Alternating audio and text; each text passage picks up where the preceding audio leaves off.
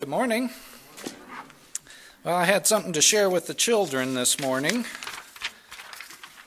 Um, and I got a couple illustrations to talk to you about. Um, but to introduce that, I just want to make this statement. Um, whenever we ask something from someone, so like think about asking a favor, uh, mom or dad, can you do such and such for me? There are two factors that determine whether or not they will say yes. And that's what I want to talk to you about these two factors that are involved. So here's my illustrations. The first one. Now, kids, have you ever been outside on a night when there's a full moon and looked up at the moon? Have you ever seen the full moon? Sometimes it looks really big, doesn't it? Well, imagine, if you can, that you asked your dad, Will you fly me to the moon? That would be pretty cool, wouldn't it?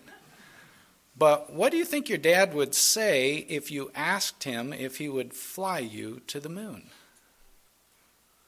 And if you don't know, you guess you could ask him. what do you think the answer would be if you asked him that? Anybody? Any of you kids? I can't. Okay.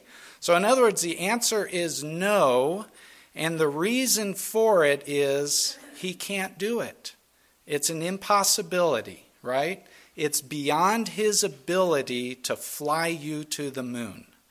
So, there's the first reason or the first um, factor that determines the answer ability. Can your dad do it? No, he can't. So the answer is no. Well, here's the second illustration.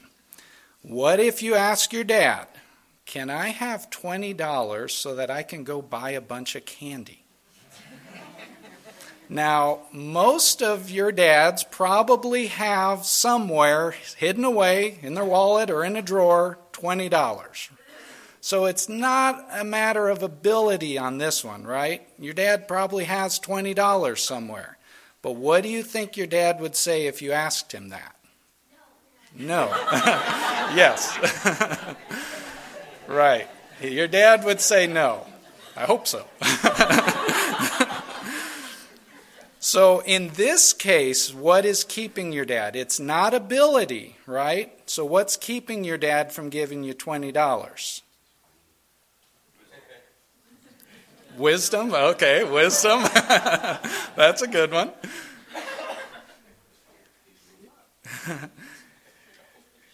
yeah, honestly, on that example, and this is probably not the best example, it really is wisdom. Your dad knows what's best for you, and that is not the best thing for you to have $20 to go spend it all on candy.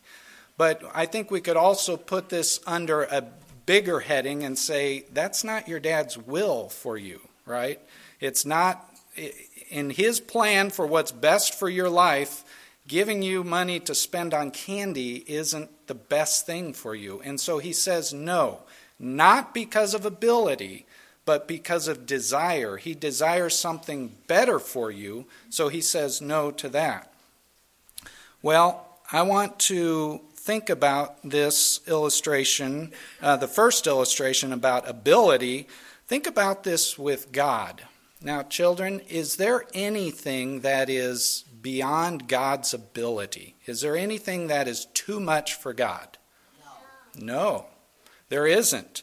In Jeremiah 32, verse 17, it says, Ah, Lord God, behold, you have made the heavens and the earth by your great power and by your outstretched arm. Nothing is too difficult for you. So, with your parents and with everybody in this room, there are a lot of things that are too difficult for us. But with God, nothing is too difficult for Him. You may remember the children's song My God is so big, so strong, and so mighty. How does the rest go?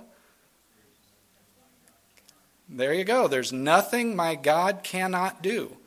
That's, that's biblical. There's nothing that my God cannot do.